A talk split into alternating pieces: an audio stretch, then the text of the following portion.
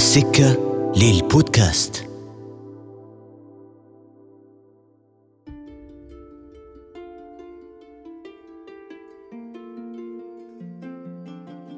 السلام عليكم ورحمة الله وبركاته. أهلا بكم في حلقة جديدة من بودكاست السكة. معكم تركي البلوشي وضيفي في هذه الحلقة هو الدكتور شاكر عبد الحميد وزير الثقافة المصري الأسبق وأستاذ علم نفس الإبداع في أكاديمية الفنون المصرية. دكتور شاكر عبد الحميد حاصل على جائزة الدولة التقديرية في مصر وحاصل على جائزة الشيخ زايد في مجال الفنون وأيضا جائزة شومان الثقافية في الأردن أهلا بك دكتور شاكر هنا في عمان أهلا. وفي بودكاست السكة أهلا وسهلا أهلا بكم وسهلا. سعداء أن نستضيفك يعني معنا في السكة يعني رغم أنه لم يكن هناك التحضير ال- نعم. المسبق لهذه الحلقة في الحقيقة. يعني صدفة خير من ألف ميعاد. نعم آه، والشكر أيضا لمؤسسة بيت الزبير التي سمحت بان أن نستضيفك أيضا معنا. نعم الشكر لها أيضا وأنا هذه فرصة أيضا أنا أشكر آه، بيت الزبير وأشكر معالي محمد بن ألو... آه، محمد بن الزبير والدكتور محمد الشحي وجميع المسؤولين في المؤسسة وجميع الأصدقاء في سلطنة عمان التي أعتز آه، بها آه، وقد عملت في في آه، جامعة سلطان قابوس من قبل وأعتز بالشعب العماني بالثقافة العمانية والمثقفين العمانيين كل ما يتعلق بعمان أنا أعتز به وأحمل له في قلبي مشاعر عميقة وقوية وصادقة. لقد عشت في عمان فترة من شبابي مع أسرتي. وكانت من أطيب الفترات في حياتنا يعني فعلا. عندما عملت في جامعة السلطان قابوس في أواخر الثمانينات وأوائل التسعينات من القرن الماضي في كلية التربية والعلوم الإنسانية وقمت بتدريس مواد مرتبطة بعلم النفس وبالإبداع لطلاب كلية التربية ولك- ولكليات أخرى. كانت تحتاج هذه المواد والفترة التي قضيتها من عمان آه، في عمان. كانت من أخصب الفترات في حياتي لأني آه، بدأت فيها فعلا كتابة عدد من مؤلفاتي وترجمة بعض الترجمات ترجماتي. وأتذكر تلك الفترة بكل الود والتقدير والمحبة. نعم. أهلا بك دكتور يعني أنت آه، أنت آه، آه، ذكرت جزء من المقدمة التي احضر أن نقولها يعني في هذا اللقاء. فعلا أنت قضيت يعني آه، جزء من حياتك الأكاديمية. آه، والتي هي محور هذا الحديث ال- اليوم في بودكاست سكة في جامعة السلطان قابوس عندما كانت يعني جا- جامعة ناشئة لم يكن يتجاوز عمرها سنتين تقريبا في تلك الفترة. لكن المناسبة الحديث هو في الحقيقة المحاضرة التي ألقيتها أمس أنت في بيت الزبير حول موضوع مثير للاهتمام قضية الصناعات الثقافية من منظور إبداعي ومن منظور آه، يتجاوز الإبداع إلى الابتكار. الصناعات الثقافية والتي اليوم يعني تعتبر أحد ربما الوسائل لما يسمى القوى الناعمة والاقتصادات أيضا غير التقليدية في العالم. لكن قبل البدء في الحديث عن هذا الجانب يعني دعنا نتحدث عن وضع الثقافة في المنطقة العربية اليوم. هو هو طبعا لا نستطيع أن نطلق احكاما عامة لأنه طبعا الأوضاع تتباين من من مكان إلى مكان. وأيضا أنا أعتقد إنه الجانب الأساسي اللي إحنا ممكن نشير إليه إنه فيه آه نوع من التراجع مش في الثقافة لكن في العلاقات الثقافية العربية. يعني منذ فترة يمكن منذ عشرين عاما كانت العلاقات الثقافية العربية قوية جدا. كانت تعقد المؤتمرات والندوات ومعارض الكتب ومعارض الفنون التشكيلية وأسابيع السينما. كان تحضر يعني في هذا الحضور الكبير آه، في عواصم عربية كثيرة. هذه ال- الفعاليات المشتركة تراجعت بدرجة كبيرة أصبحت موجودة على المستوى الفردي. فده اللي أنا أحب أتأكد عليه إن السياسة فعلا أثرت على الثقافة بحيث إنه فعلا في تراجع في الوحدة الثقافية العربية. إحنا نتمنى أن الأمور تعود إلى مجراها الأول وتعود الوحدة الثقافية العربية بشكل أكثر قوة مما كانت عليه من قبل أو مما هي عليه الآن كمان. نعم. لكن بالتأكيد في في كل دولة عربية هناك يعني اهتمام بالثقافة تختلف من بلد إلى آخر لكن في نفس الوقت إحنا لا نستطيع أن نحكم نطلق آه، حكما عاما فنقول إن الثقافة العربية متقدمة أو متراجعة أو في ليست في أحسن حالتها أو في أحسن حالتها. كل بلد عربي له وضعه الخاص. وأحيانا الوضع يكون جيدا وبعد سنوات يتراجع وأحيانا يكون متراجع وبعد سنوات يتقدم. لكن في اهتمام بالثقافة في اهتمام بالثقافة. يعني آه، في آه، عواصم عربية آه، بتبدأ تهتم بالمتاحف تبدأ تهتم بالسينما تبدأ تهتم بالصناعات الثقافية ولو بشكل بسيط وقليل بالكتاب والنشر إلى آخره. لكن أعتقد جزء كبير من المسألة أيضا دخول ثقافة الميديا وثقافة مواقع التواصل الاجتماعي أثرت على القراءة بالمعنى الذي نعرفه يعني. فدي ثقافة أخرى وثقافة جديدة. طبعا فيها إيجابياتها وفيها سلبياتها لكنها جزء أيضا من الثقافة لازم نضع في الاعتبار. فأنا لا أحب أن أطلق أحكاما عامة أقول متراجعة أو متقدمة كل بلد له وضعه وفيه جوانب الإيجابية وممكن يكون فيه بعض الجوانب السلبية. نعم. نعم تذكرت دكتور يعني موضوع تراجع العلاقات الثقافية العربية وربطها بالسياسة أيضا. بالتأكيد يعني رغم أنه أيضا في نفس الوقت كان هناك الكثير من المؤسسات العربية نعم. ابتداء من جامعة الدول العربية ومن ثم بعض المنظمات المشتركة. يعني كانت فاعلة في الثمانينات والتسعينات. كانت فاعلة. لماذا تراجعت في نظرك؟ أنا أعتقد لأنها مؤسسات تابعة للسياسة. يعني حسب ما بتأمرها بأمرها السياسة. يعني ف يعني هي مؤسسات تابعة ليست مستقلة متابعة في تمويلها وتابعها في توجهاتها. يعني ممكن التوجهات دي تختلف من وقت إلى آخر حسب إيه؟ المصالح وحسب التوجهات السياسية. فطبعا حتى هذه المؤسسات والمنظمات متراجعة. يعني الجامعة العربية لا تقوم بدورها كما ينبغي لا على المستوى السياسي ولا على المستوى الثقافي. كيف تقيم هذا الجانب أيضا؟ أثره على المستوى الثقافة. بمعنى آه، آه، يعني الثقافة أيضا آه، مرتبطة بالشعوب. ولاعب الرئيسي فيها الشعوب. والثقافة بمنظورها يعني الكلي مرتبطة بكافة تفاصيل الحياة. والسياسة تلعب دور رئيسي فيها. كيف أثر هذا التراجع الذي تصفه؟ في الشعوب أيضا يعني في معرفتها بالآخر في تقبله للآخر. وهي أثرت بشكل سلبي طبعا. يعني مثلا آه، في السنوات الماضية أنا دايما أتكلم عن السنوات على أساس ممكن عشرة أو عشرين سنة مش سنة أو سنتين. آه، كان ممكن تعرف آه، ماذا يحدث في المغرب ماذا يصدر من كتب. دلوقتي صعب في كثير من البلاد. ماذا كان يحدث في مصر؟ دلوقتي برضو إيه مش مش نفس المتابعة. آه لبنان كانت مزدهرة. طبعا لبنان ظروفها معروفة. آه وهكذا يعني العراق كانت مزدهرة ظروفها معروفة. آه يعني فالسياسة أثرت بشكل واضح بشكل من وجهة نظري بشكل سلبي كما قلت. ف يعني ما ما لا أستطيع أن أنا أقول إنه آه، الوضع يعني قاتم أو أو يدعو للتشاؤم. لا ممكن يكون بيدعو للتفاؤل. أنا شايف مبادرات وشايف إرهاصات وشايف يعني محاولات لرأب الصدع وأعتقد أن الأمور لا يمكن أنها تستمر بهذا الشكل لأن في النهاية إحنا أصحاب يعني تاريخ مشترك وأصحاب مصير مشترك فلازم الأمور هتبقى أفضل إن شاء الله في الفترة القادمة. نعم. آه ذكرت نقطة دكتور شاكر في في يعني في المحور هذا بأنه أنه آه هناك ثقافة الإعلام الآن أو الميديا كما يقال وأيضا الإعلام الجديد بمنصاته المتاحة والتي تفتح الحوار دون حواجز.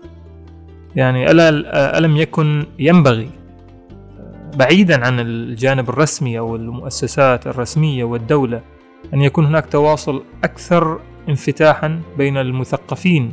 وطبعا أنت تعرف أن هذه المواقع مراقبة أيضا ها؟ يعني ليست حرة كما ينبغي. أنت تعرف أنها مراقبة وأحيانا في بعض البلاد العربية بيتم يعني إلقاء القبض على الناس من خلال بوست أو من خلال كلمة على مواقع التواصل الاجتماعي. فبرضه إحنا ما زلنا في نفس العقلية يعني. فهي أداة للتواصل وأداة أيضا لالتقاط من يخرج عن عن القانون العام. فهي برضه إيه ينبغي الحذر. يعني دكتور هل هل هل هل تجد بأن هناك نظرة تشاؤمية أيضا؟ يعني رغم الأفق؟ والله أتمنى لأنه الأمور أتمنى ما تكونش تشاؤمية لكن أعتقد إنه برضه الأمور محتاجة إلى مزيد من الحريات يعني مزيد من ترك الفرص للناس للتعبير عن نفسها. وأعتقد إن ده في صالح السياسة نفسها يعني التوازن لأن المفروض يعني الكبت بيولد الانفجار كما يقولون. فانا أعتقد إن الأمور كلها يعني سواء طلعت للواقع الافتراضي أو طلعت للفضاء الخارجي. وأنت إيه؟ ملاحق ملاحق. للأسف ما دامت الحريات غير متاحة والديمقراطية غير متاحة.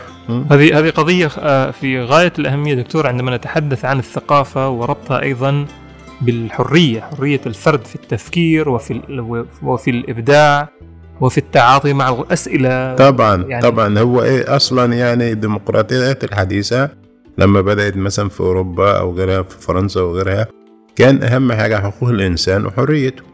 يعني الإنسان خلق يعني كما يقول كثير من المفكرين أو كما قال كثير من المفكرين إن الإنسان يولد حرا ولكنه كلما يعني كبر في مجتمع أو تم التربية بيتم إحاطته بالقيود ها؟ فطبعا آه، الحرية أساسية يعني الحرية حرية تعبير حرية تفكير ها؟ آه، دي كلها حريات أساسية. وحتى أنا أعتقد إنه الله سبحانه وتعالى قال في كتابه الكريم لقد كرمنا بني آدم. فكرامة الإنسان مرتبطة بحريته بوجوده.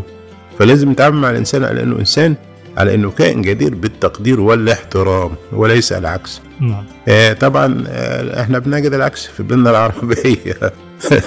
للأسف. نعم.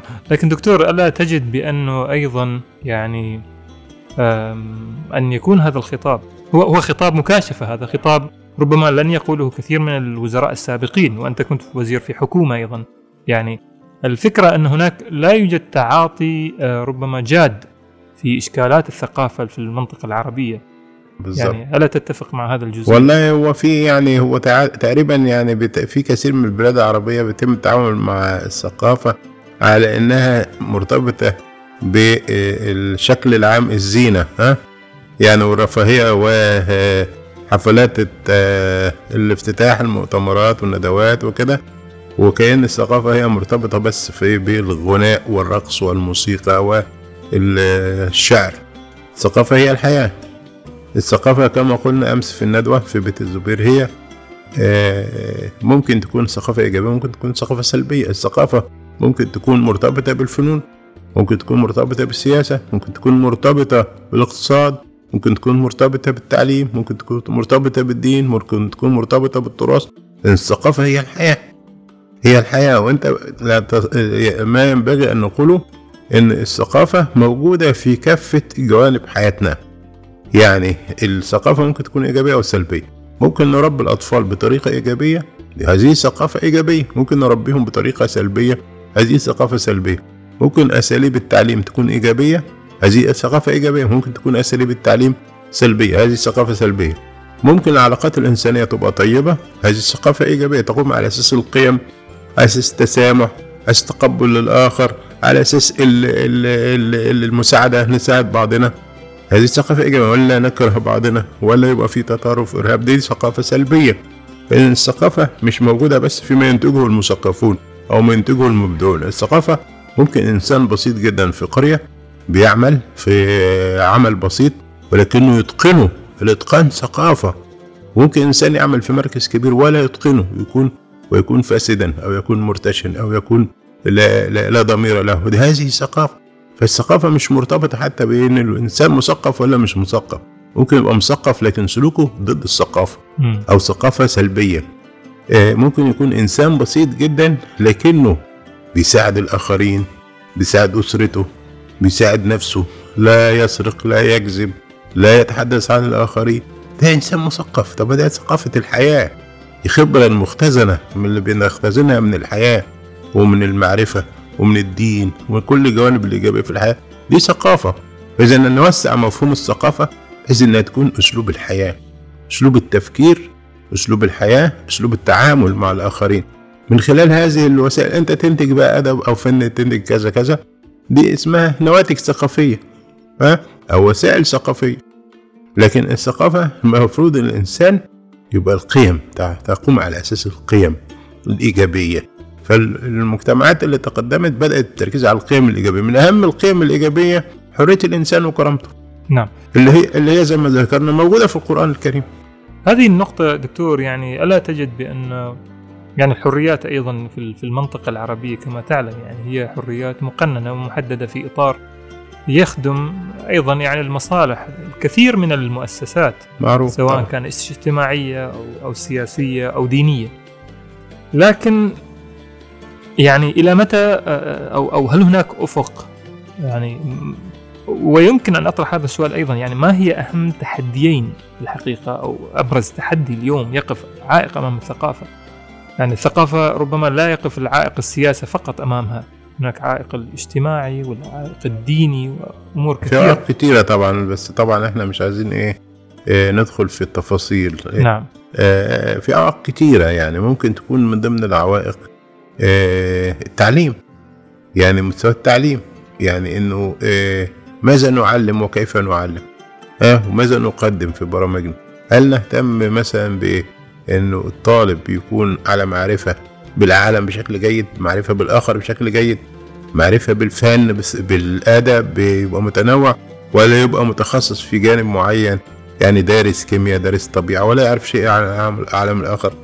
فينتج هذا النوع من التعليم عقلا ضيقا ها؟ ضيق الأفق.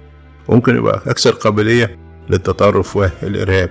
فإحنا بنتكلم التعليم أساسي لكن التعليم في بلادنا العربية مبني على أساس التوجهات السياسية حسب ما التوجهات السياسية.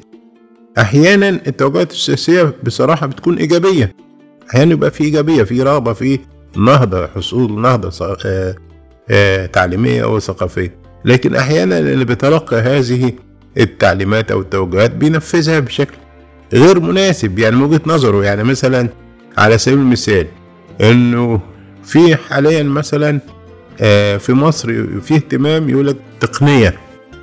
تقنية يعني إيه؟ يبقى في تابلت مع الطلاب في التعليم. مش هو الأساس التابلت. المهم إزاي بيفكر؟ كيف يفكر؟ أنا مش مهم يبقى معايا لابتوب ولا يبقى معايا كمبيوتر ولا يبقى معايا موبايل. المهم أنا بفكر كيف أفكر؟ أنا كيف أفكر إزاي؟ يعني أنا بفكر بطريقة حفظ يعني عقلي ده مخزن أحط فيه المعلومات وبعد الامتحان أ- أنساها أو أبعدها أو أرميها في أي مكان ولا إن أنا بتعلم أساليب تفكير؟ يعني إزاي أكون أكون أو أستطيع إن أنا أ- أ- أتمكن من إن أنا أفكر تفكير إبداعي؟ إزاي أفكر تفكير ناقد؟ إزاي أفكر من خلال حل المشكلات؟ إزاي أفكر من خلال اتخاذ قرار. إزاي أفكر إن أنا أتواصل اجتماعيا مع الآخرين؟ إزاي أفكر إن أنا أكون إنسان إيجابي في الحياة؟ مش بس إن أنا أكون حافظ معلومات. التعليم أساسي كون نكون الإنسان أساسا من خلال التعليم الإيجابي اللي هو مبني على كل هذه المبادئ وهذه الأفكار. فإحنا دايما ننتقد السياسة. مش ضروري السياسة. طب ما مصلحة أي سياسي إن البلد تكون في شكل أفضل وإن الناس تكون مستقرة. يعني ده لا بتكلم على في الوضع المثالي هذا. مثالي بالتأكيد. نعم. بالتأكيد مثالي لكن طبعا آه، التفاصيل معروفة. م? تفاصيل معروفة مش هندخل. يعني في آه في يعني مقولات كده آه يعني تبقى الناس عارفاها بس صعب إن إحنا نتكلم فيها للمحاذير اللي أنت عارفها ها؟ بس يعني ندور في هذه المحاذير. ها؟ يعني نبقى نحن نبقى حتى لا بس شوية يعني. بشويه العالم بيتغير. نعم. العالم بيتغير. وانت بص لو انت يعني في مقولة بتقال انت لو ما اتغيرتش من داخلك هيجي لك التغير من خارجك. أوكي؟ لأن العالم كله بينفتح على بعضه. نعم. حاليا تدريجيا. سميها عولمه ثقافية سميها عولمه اقتصادية سميها زي ما تسميها بس ما عادش ينفع حد إيه يقفل على نفسه. صحيح. لكن دكتور يعني في في هذا الجانب أيضا يعني آه، العالم يتغير. نعم. العالم يذهب للأمام. نعم. وهذا التغيير أيضا يعني في جوانب مختلفة أيضا يعني في تغييرات ربما ال- المجتمعات العربية وال- والثقافات الشرقية عموما ربما لا تتأقلم معها نعم. أو تتأقلم معها بصعوبة. نعم. لكن ألا يضاعف هذا أيضا يعني ال- ال- التحديات في المنطقة؟ بالتأكيد طبعا التحديات موجودة وأنا خصوصا كمان مع تراجع خطط التنمية ومع زيادة الفقر ومع زيادة الفساد في كثير من البلاد العربية. مع زيادة السطوة ال- السطوة القبضة الأمنية آه، مع انهيار بعض الأحلام القومية آه، مع التفكك اللي حاصل في بعض البلاد العربية والصراعات وما يشبه الحرب الأهلية. فأعتقد كل هذه الأمور آه، يعني أثرت بشكل إيجابي على الإنسان العربي. سلبا. آه، سلبا طبعا أثرت بشكل يعني سلبي صحيح. على الإنسان العربي بشكل واضح طبعا. طبعا الشاشات بتعرض الحاجات دي كل يوم فإحنا مش هنعد ونزيد نفس اللي. صحيح. آه، آه، أيضا دكتور شاكر أنت متخصص في علم النفس وهناك أيضا جوانب متعلقة بدراسة الإنسان بدراسة الجوانب النفسية في الإنسان. كل هذا الدمار العالم العربي اليوم يعني الحروب اقتتال القتل يعني آه، صار كأنه نزهة. يعني في العراق مثلا الآن المظاهرات جرائم قتل تحدث خارج إطار الدولة. طبعا. في ليبيا في دول أخرى العنف الآن سائد. يعني يبدو أن الثقافة التي نتحدث عنها والتي كانت سائدة أو على الأقل كانت يعني مضرب المثل أو أو يشار إليها بالبنان في لبنان وفي مصر وفي العراق أيضا. يعني يبدو اليوم الوضع يعني في في بعض الدول غير مستقرة يبدو يعني مخيفا. بالتأكيد بالتأكيد طبعا طبعا. هو طبعا تراجع ال- الثقافة الإيجابية بالمعنى اللي بنتحدث عنه. تراجع الأحلام القومية أو حتى الوطنية. آه، سيادة المذهبية آه، والانقسام الطائفي والنظر للآخر إحنا بنتكلم اتكلمنا منذ قليل على إنك الآخر من حقه يختلف وانت تحترم هذا الاختلاف. لا إحنا ما عندناش هذا في بلادنا العربية. آه آه شوف إحنا أحب أحب أتكلم آه يعني على هذه النقطة يعني جزء بدايتها. نعم. اللي هي فكرة إيه؟ الأنا والآخر أو الانقسام ها؟ إزاي بيحدث هذا الانقسام؟ شوف منذ الطفولة الأسر والمجتمعات بت- بتربي الأطفال على أنهم مختلفين عن الآخرين مش متشابهين مختلفين. يعني بداية طبعا من الاختلاف الطبيعي بين الذكر والأنثى.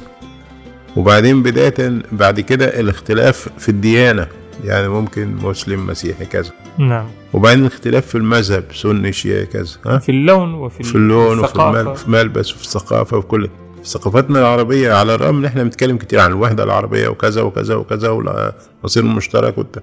لكن في واقع الأمر أساليبنا ممارساتنا الثقافية تؤكد الانقسام. نعم.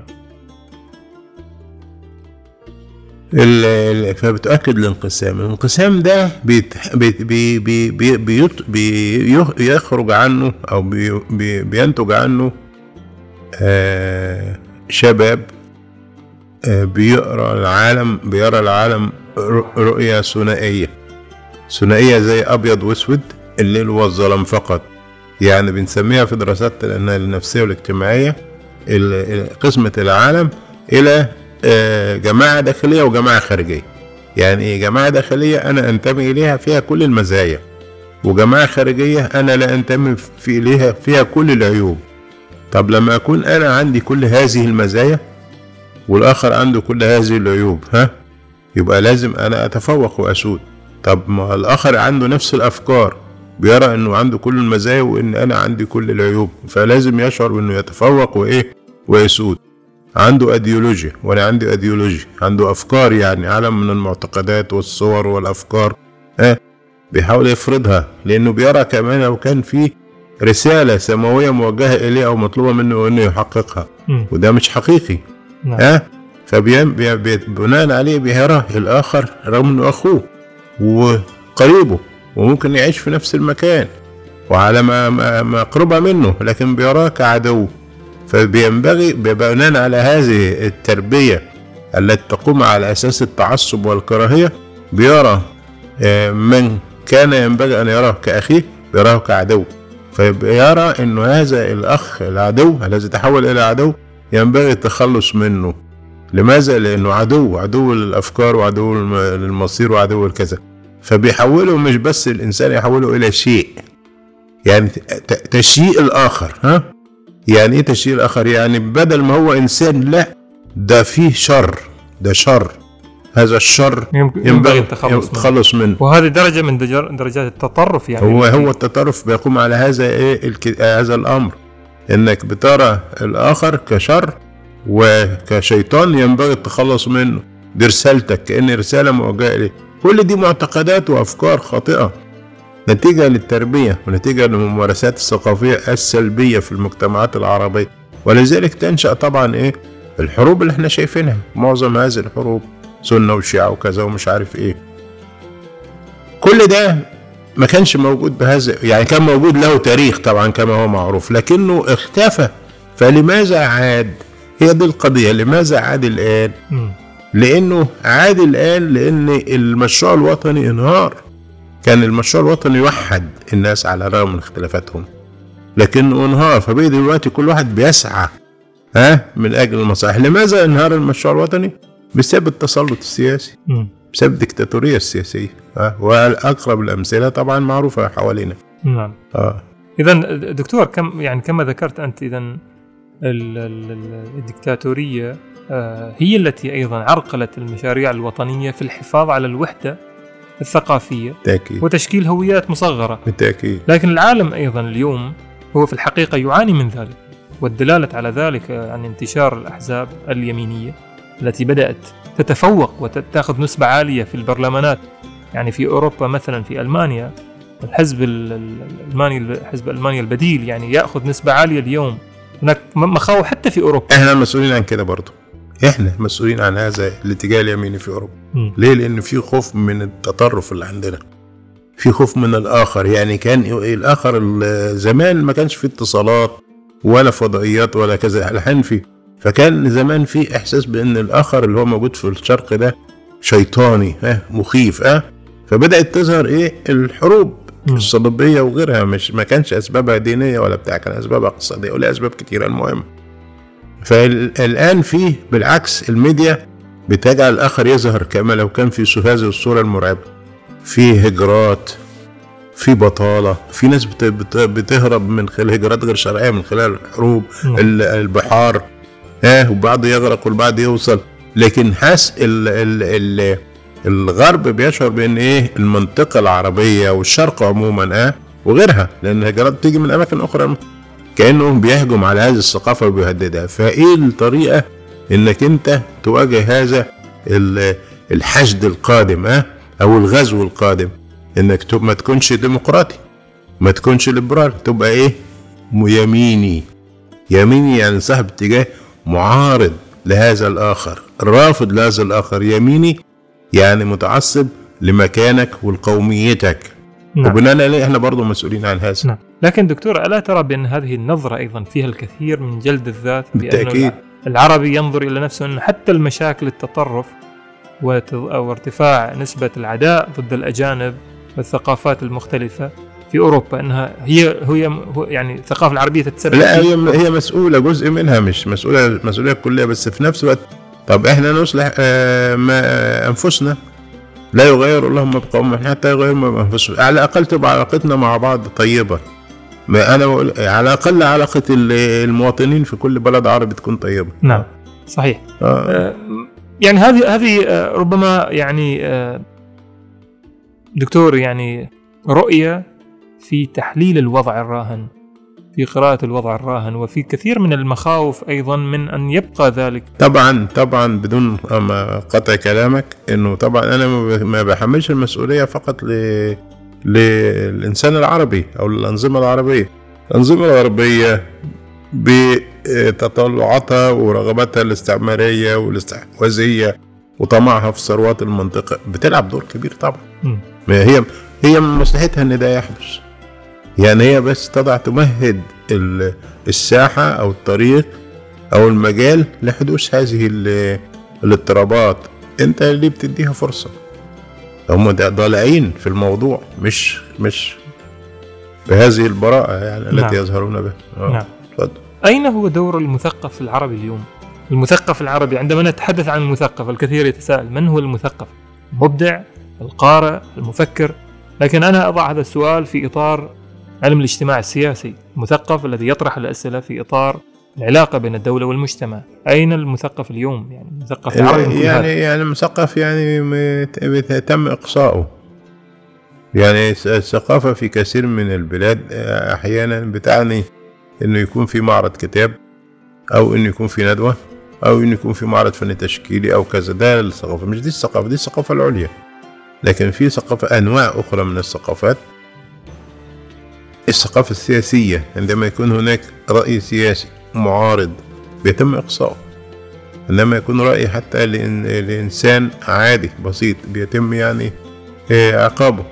فطبعا إحنا بنتكلم عن المثقف. المثقف دوره إنه يطرح الأفكار لكن تنفيذ الأفكار مش دوره ده دور السياسة والاقتصاد وغيره. يعني الأفكار كتيرة وموجوده مش ملقاة على الطريق يعني كما كان يقال لكنها موجودة موجودة في الكتب وموجودة في. في مواقع التواصل الاجتماعي مهمة بتطرح أفكار مهمة جدا. نعم. وبعض المثقفين أصبحوا الآن لا يكتبون المقالات في الصحف ولا في المجلات لا يكتبونها على مواقع التواصل الاجتماعي. ولكن من خلال هذه المقالات بيتم عقابهم ما بيتمش استيعاب هذه الأفكار وإن ممكن يبقى في حس صادق وحس وطني صادق. ورغبه عميقه إن الدولة تكون أفضل أي دولة يعني تكون أفضل الدولة الدول العربية. مجتمع يكون أفضل لكن بيتم على أساس إنه بيهدد المصالح نعم لماذا دكتور يعني لماذا ال- الخوف من الأفكار؟ لماذا الخوف من الكلمات؟ من الأفكار؟ لماذا لا يكون هناك يعني لماذا لا تستطيع الدول المنطقة العربية آه. قبول الاستماع للفكرة؟ آه لانها لأنها بتنظر إليها فقط على أساس إنها فكرة مهددة طب على أساس إنها فكرة مضادة على أساس إنها فكرة بتتجاوز المصالح إنها بتهدد مصالحها. يعني في السياسة برضه النهايه السياسة مصالح. مصالح عليا ومصالح للناس. طيب فبترى الأفكار تهددها تهددك ليه؟ ما ترد ما تردوا عليها. بالفكرة بالفكرة. لا تريدون الرد تجاهلوها. يعني في النهاية طبعا في النهاية الأفكار بتؤثر ها؟ لكن من خلال هذه الطريقة في عقاب المفكرين الافكار تؤثر أكتر. تشيع ها؟ من لا يعرفها سيعرفها. فلماذا لا يوجد هذا البراح أو هذه الرحابة في التقبل للآخر المختلف؟ حاوروا يا أخي حاوروا. خش معاه في حوار.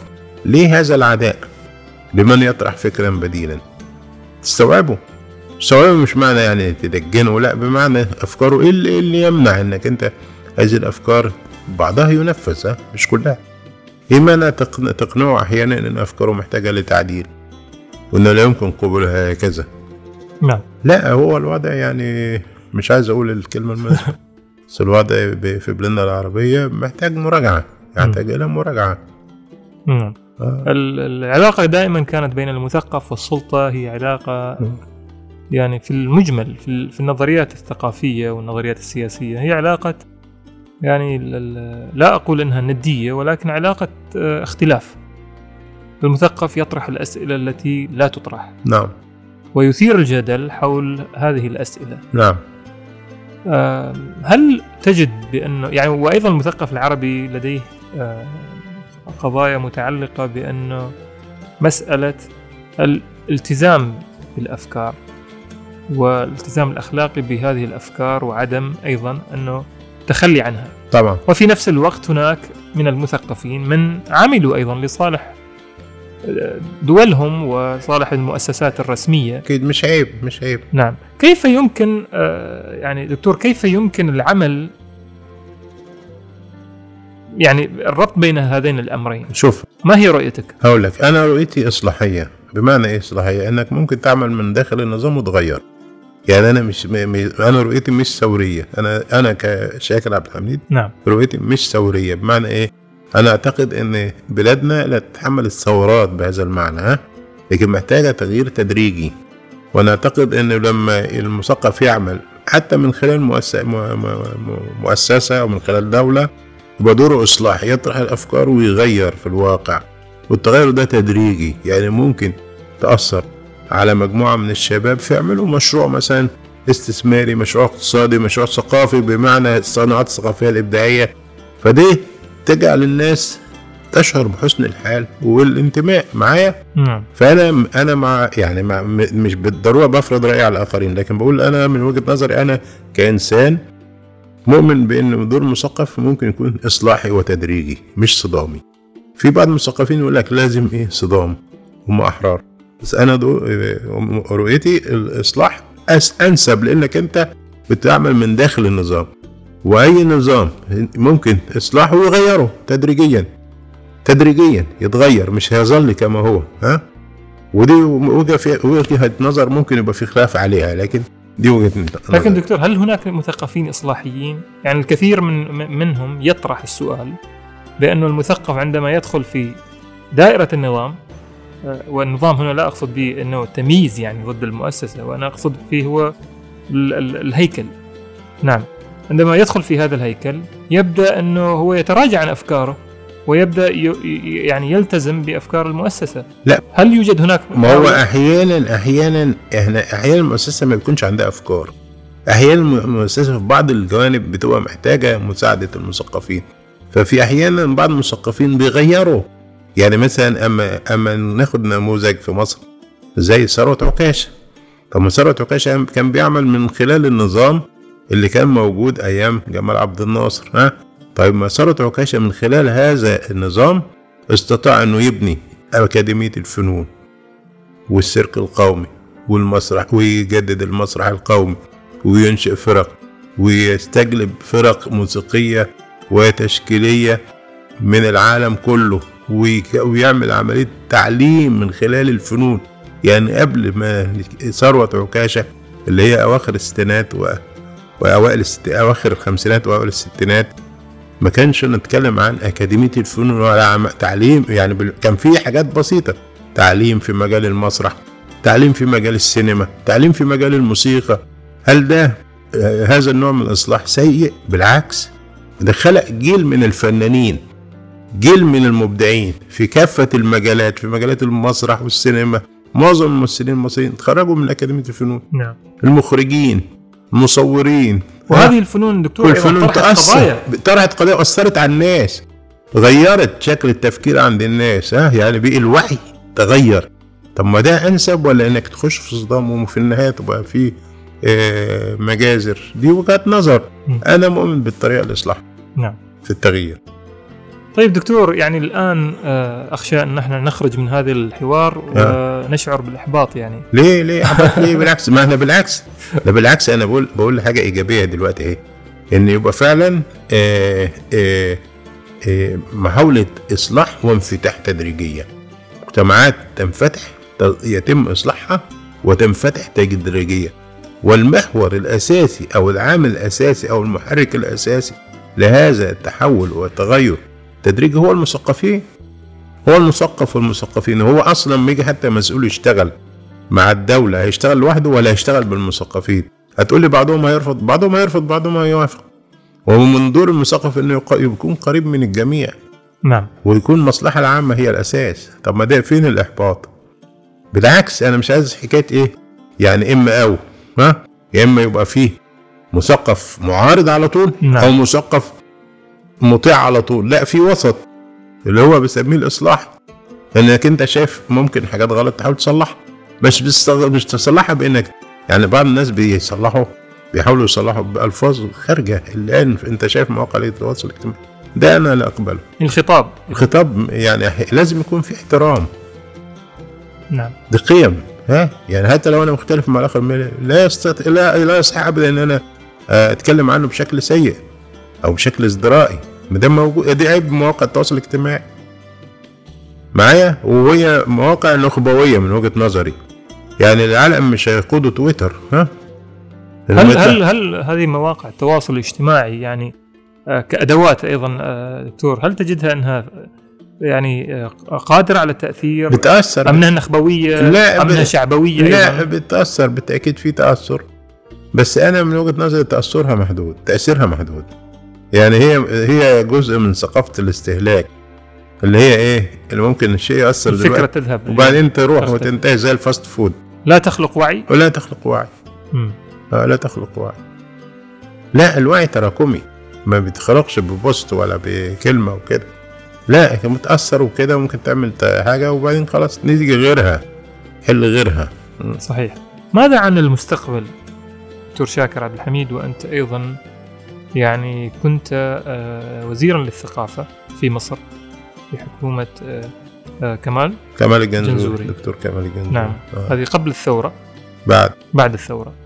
آه، أين تكمن آه، مسؤولية أيضا؟ يعني هناك كثير من وزراء الثقافة. أين تكمن مسؤولية أيضا ال ال ال ال يعني الدولة نعم. في أن يكون هناك آه، مؤسسات ثقافية في أن يكون هناك مساحة لمؤسسات مجتمع مدني لمزيد من النشاط الثقافي الذي يكون أكثر استقلالية. نعم هو طبعا آه، دور الدولة إنها تقدم الدعم المادي والمعنوي. يعني مش بس المادي إحنا دايما نقول الدولة تقدم دعم مادي لا الدولة ده تدعم دعم دعما معنويا أيضا من خلال إنها تشجع المبادرات وتشجع الأفكار الجديدة وفي نفس الوقت لو في لها ملاحظات يبقى بشكل إيه؟ يعني ودي وإيجابي وفي يعني يعني خفية مش لازم إيه؟ العقاب المباشر. في نفس الوقت ال- الدولة تمهد الطريق وتخصص جزء من ميزانيتها لدعم المبادرات الثقافية خاصة للشباب. ولطرح الأفكار الجديدة ولإستيراد الأفكار الجديدة يعني مثلا ترجمة. بركز على الترجمة. الدولة تدعم الترجمة. الدولة تدعم مراكز الأبحاث. الدولة تدعم المؤتمرات الثقافية اللي زي مثلا أمس عقدنا ندوة في بيت الزبير. مفيش مانع الندوة دي تحول لمؤتمر. ويجي ناس من أماكن كتيرة ويناقشوا هذه الفكرة وإزاي ممكن نستفيد بيها. فهي الدولة تدعم ماديا ومعنويا. ده من وجهة نظري. وإنها ترى إن كلما حدث تقدم ثقافي ده في مصلحتها. بالعكس في آه هذا إيجابي في تكوين أو تأسيس أو ترسيخ فكرة القوى الناعمة. ليه؟ لأن القوى الناعمة أحيانا الناس بتعتقد إن هي الفن والثقافة. لا القوى الناعمة فيها أربع جوانب أساسية. القوى الناعمة فيها الفن والثقافة أوكي؟ القوى الناعمة فيها حرية الإنسان الحريات. الحريات والمجتمع المدني. القوى الناعمة فيها السياسة الخارجية. القوى الناعمة فيها الصورة الإجمالية للدولة إنها تكون جذابة أتراكتيف يعني تبقى الصورة جذابة. في القوى الناعمة تتكون من هذه الجوانب إضافة للجانب الديني الإيجابي. إن الدين يبقى فيه هذه الصورة الإيجابية وليست الصورة المأخوذة عن بعض ال ال الأماكن أو كده إنه في التجهم وفي. الشطط والتشدد والعنف والإرهاب وكذا. فإذا القوى الناعمة مش بس الثقافة والفن بالمعنى التقليدي. خش فيها حرية الإنسان. الحريات الممنوحة للإنسان. السياسة الخارجية الناجحة. الدين. كل هذه الجوانب تدخل فيه ما يسمى بالقوى الناعمة. حتى إيه؟ ده تعريف أو ده جزء من التعريف اللي كان بيطرحه جوزيف, ناي في كتابه عن أو كتاباته عن القوى الناعمة. والقوى الناعمة بتستخدم الآن بعض الزعماء في العالم بدأوا يستخدموا مصطلح القوى الناعمة. بعضهم بيستخدمه بالشكل المحدود المرتبط بالثقف- بالثقافة والفن يقول لك القوى الناعمة بتاع الخاصة بنا هي كذا لكن بعضهم بيستخدمه بالشكل ال- الدقيق. مش عايز أقول أمثلة بس الامثله موجودة ها؟ يعني أقول مثال مثلا اللي بيستخدمه بالشكل الدقيق الرئيس الصيني الحالي شي جين بينج بيقول إن ينبغي أن يكون السرد الذي تحكيه الصين عن نفسها ايجابيا. ينبغي أن تكون القوى الناعمة للصين التي تصل إلى أي مكان في العالم ايجابيه ينبغي أن تكون علاقتنا مع الآخرين مبنية على أساس جاذبية مشتركة? يعني إحنا ينجذب الآخرون إلينا وإحنا ننجذب نحو الآخرين من أجل مصالح مشتركة. خلاص؟ فالقوى الناعمه مصطلح دخل في مجال السياسة. وده مبني على نفهم. القوى الناعمه مش هتكون من مجرد إنك بتعمل عرض آه، آه، مثلا آه، سينمائي آه، موسيقي أو كذا لا ده مش كافي ده جزء. لكن بقية الأجزاء مهمة. نعم.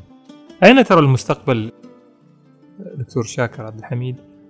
في الوطن العربي نعم. العالم العربي نعم نعم في مستقبل الثقافة مستقبل المجتمعات العربية في هذا الإطار ما الذي تحتاجه في الحقيقة يعني والله سؤال شوف. المستقبل ما الذي تحتاجه المجتمعات العربية مم. لتجاوز هذا التراجع هذا الانحدار يعني آه، يعني طغيان الثقافة والعنف والتشدد وتراجع الحريات ما الذي نحتاجه العالم العربي. يعني طبعا آه، إحنا مش هنتكلم على أساس إن هي الثقافة هتشتغل بمفردها.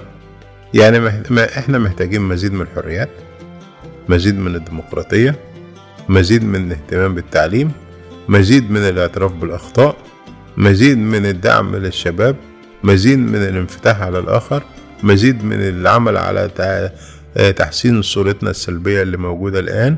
وده مجهود كبير جدا. يعني محتاج آه، جهد جماعي.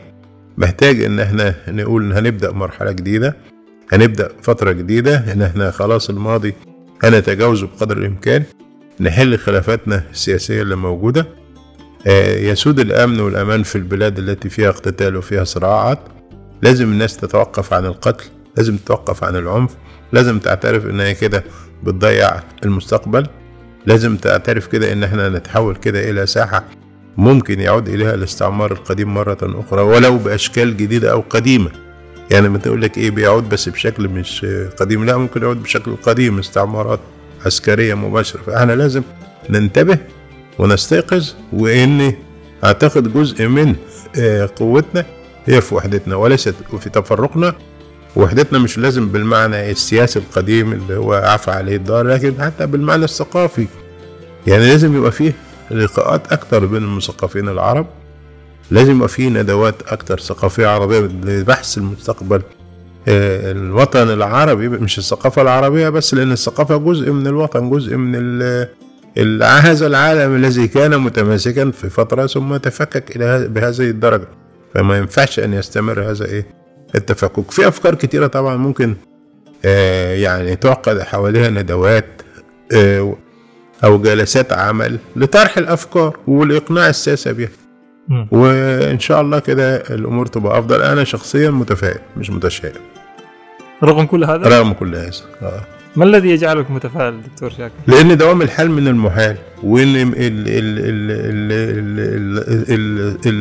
الطبيعة الإنسانية والصالح الإنساني والمجتمع الإنساني لا يمكن أن يستمر من خلال الدمار يستمر من خلال البناء أنت تبني وتتقدم مش تدمر. يعني الدمار ده هيخلق هيقضي عليك. طب إيه؟ هتس... لا انت هتستفيد ولا حد هيستفيد. فلازم إعادة النظر والاعتراف بالخطأ مفيش ما يمنع شوف بعض المفكرين الأمريكيين طبعا مع اختلافنا مع السياسة الأمريكية لكن أقرأ بعض الكتابات للمفكرين ولدارسين في مجالات العلوم الاجتماعية والعلم النفس. آه، يقولون إن إحنا عندنا في هم يقولون إن في الثقافة الأمريكية هناك جانبان أساسيان. إحنا نعتبرهم من أكثر الجوانب ايجابيه أول شيء الاهتمام بالإبداع. تاني شيء الاعتراف بالخطأ. لما نخطئ ممكن نعترف بنخطئ. إحنا نتمنى إن إحنا نهتم بالإبداع؟ وأن نعترف أيضا بالخطأ. مش هنكون صورة للثقافة الأمريكية لأن إحنا ثقافة أقدم وأعمق وأعظم قديما. لكن حاليا إحنا محتاجين نكون موجودين على القمة محتاجين في المقدمة. إزاي؟ نعترف بأخطائنا ونصلحها. ونعيد السلام لأمتنا العربية. ونعيد التكامل الاقتصادي والثقافي. السياسي كل دولة حرة يعني تبقى. لكن ما بيننا ينبغي أن يكون أكثر من هذا. المشترك الثقافي والاقتصادي العربي ينبغي أن يكون أكثر من هذا. ولذلك أنا متفائل.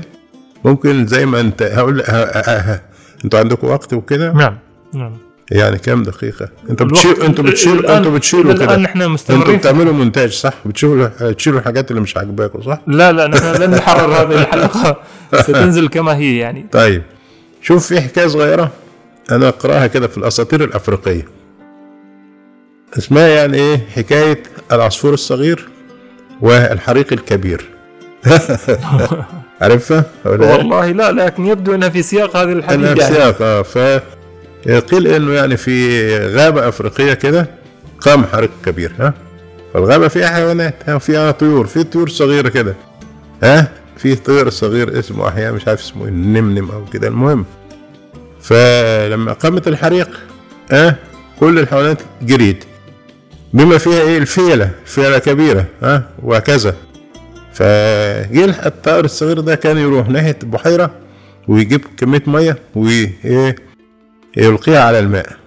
يجيب كمية مية ويلقيها على الماء. ظل إيه طول النهار يلقيها على الماء. طبعا الحريق موجود ففيه آه، الثعلب جالس على جنب كده فبيقول له طب أنت يعني يا نمنم طي- يا يا طائر طائر النمنم أنت هت- هتض- آه، هتطفي الحريق. إذا كان الفيل اللي كان ممكن يروح ويعبي مية بخرطومه ويطفي ما عملش. قال له شوف أنا مؤمن بحاجة العصفور الصغير أنا مؤمن بحاجة إن كل إنسان يفعل أفضل ما يستطيع أن يفعله افعل ما تستطيع أفضل ما تستطيع أن تفعله. دائما هذه قصة رمزية. نعم. بمعنى إن كل إنسان لو كل إنسان عمل أفضل ما يستطيع أن يفعله بالتأكيد الواقع هيتغير. سيتغير. الوضع. فأنا مؤمن بالحكايات دي إنه الإنسان ما ما ما, يست... ما يقللش من ما يقدمه. ده ممكن الإنسان كلمة طيبة الط- الكلمة الطيبه صدقه حسب حديث الحديث الشريف ها؟ الكلمة الطيبه صدقه طب في يعني ما دي عملية سهلة يعني إنك تقول كلمة طيبة. بالتأكيد بت... الآخر بيبقى حالته النفسية أحسن. أو تبسمك في وجه أخيك صدقة. ما تبتسم في وجه اخيك دي حاجة مش صعبة. في نعم. حاجات بسيطة جدا في الحياة ممكن تغير. وكمان نضيف لده حكاية طبعا أثر الفراشة. يعني نظرية أثر الفراشة يقول لك لو في فراشة اتحركت في البرازيل عملت بأجنحتها كده تيار هواء ممكن على مدار الزمن والسن يوصل التيار ده لإيه؟ للصين. فممكن يبقى أثر بسيط لكنه تدريجيا يتراكم أنا مؤمن بالحكايات دي. ما هي رسالتك الأخيرة؟ أو الرسالة السؤال الأخير هو في الحقيقة يعني دكتور. في في هذا السياق دكتور شاكر عبد الحميد يعني ما الذي تقوله لصناع القرار للساسة في الوطن العربي؟ لأن يكونوا جزء أيضا للمبادرة في التغيير نعم نعم نعم. أنا أعتقد آه، يعني بادروا بالتغيير آه، لا آه، تتجاهلوا أو تتجاهلون ما يحدث في بلادكم. أعتبروا أن هذه هي مهمتكم الأولى أن تحافظوا على بلادكم وعلى شعوبكم وعلى مستقبل أوطانكم. وعودوا مرة أخرى إلى ما هو مشترك بينكم. عودوا إلى الوحدة الثقافية الاقتصادية العربية وشجعوا الوحدة الثقافية العربية شجعوا الوحدة الاقتصادية العربية شجعوا أكتر ودعموا أكتر ويسروا السبل أكتر نحو تفاعل نحو تفاعل أكبر بين المثقفين العرب. اهتموا ببحث القضايا المستقبلية اهتموا بقضايا التنمية. آه لا هذا الكلام لا يعني أنه ليس هناك اهتمام ولكنني أطلب المزيد من الاهتمام وأتمنى آه من الله أن الأمور تكون في المستقبل أفضل بالنسبة للجميع. بالنسبة للشعوب العربية وبالنسبة للحكام العرب وبالنسبة للمثقفين العرب وبالنسبة للشباب العرب وبالنسبة للمنطقة العربية بشكل عام. نعم.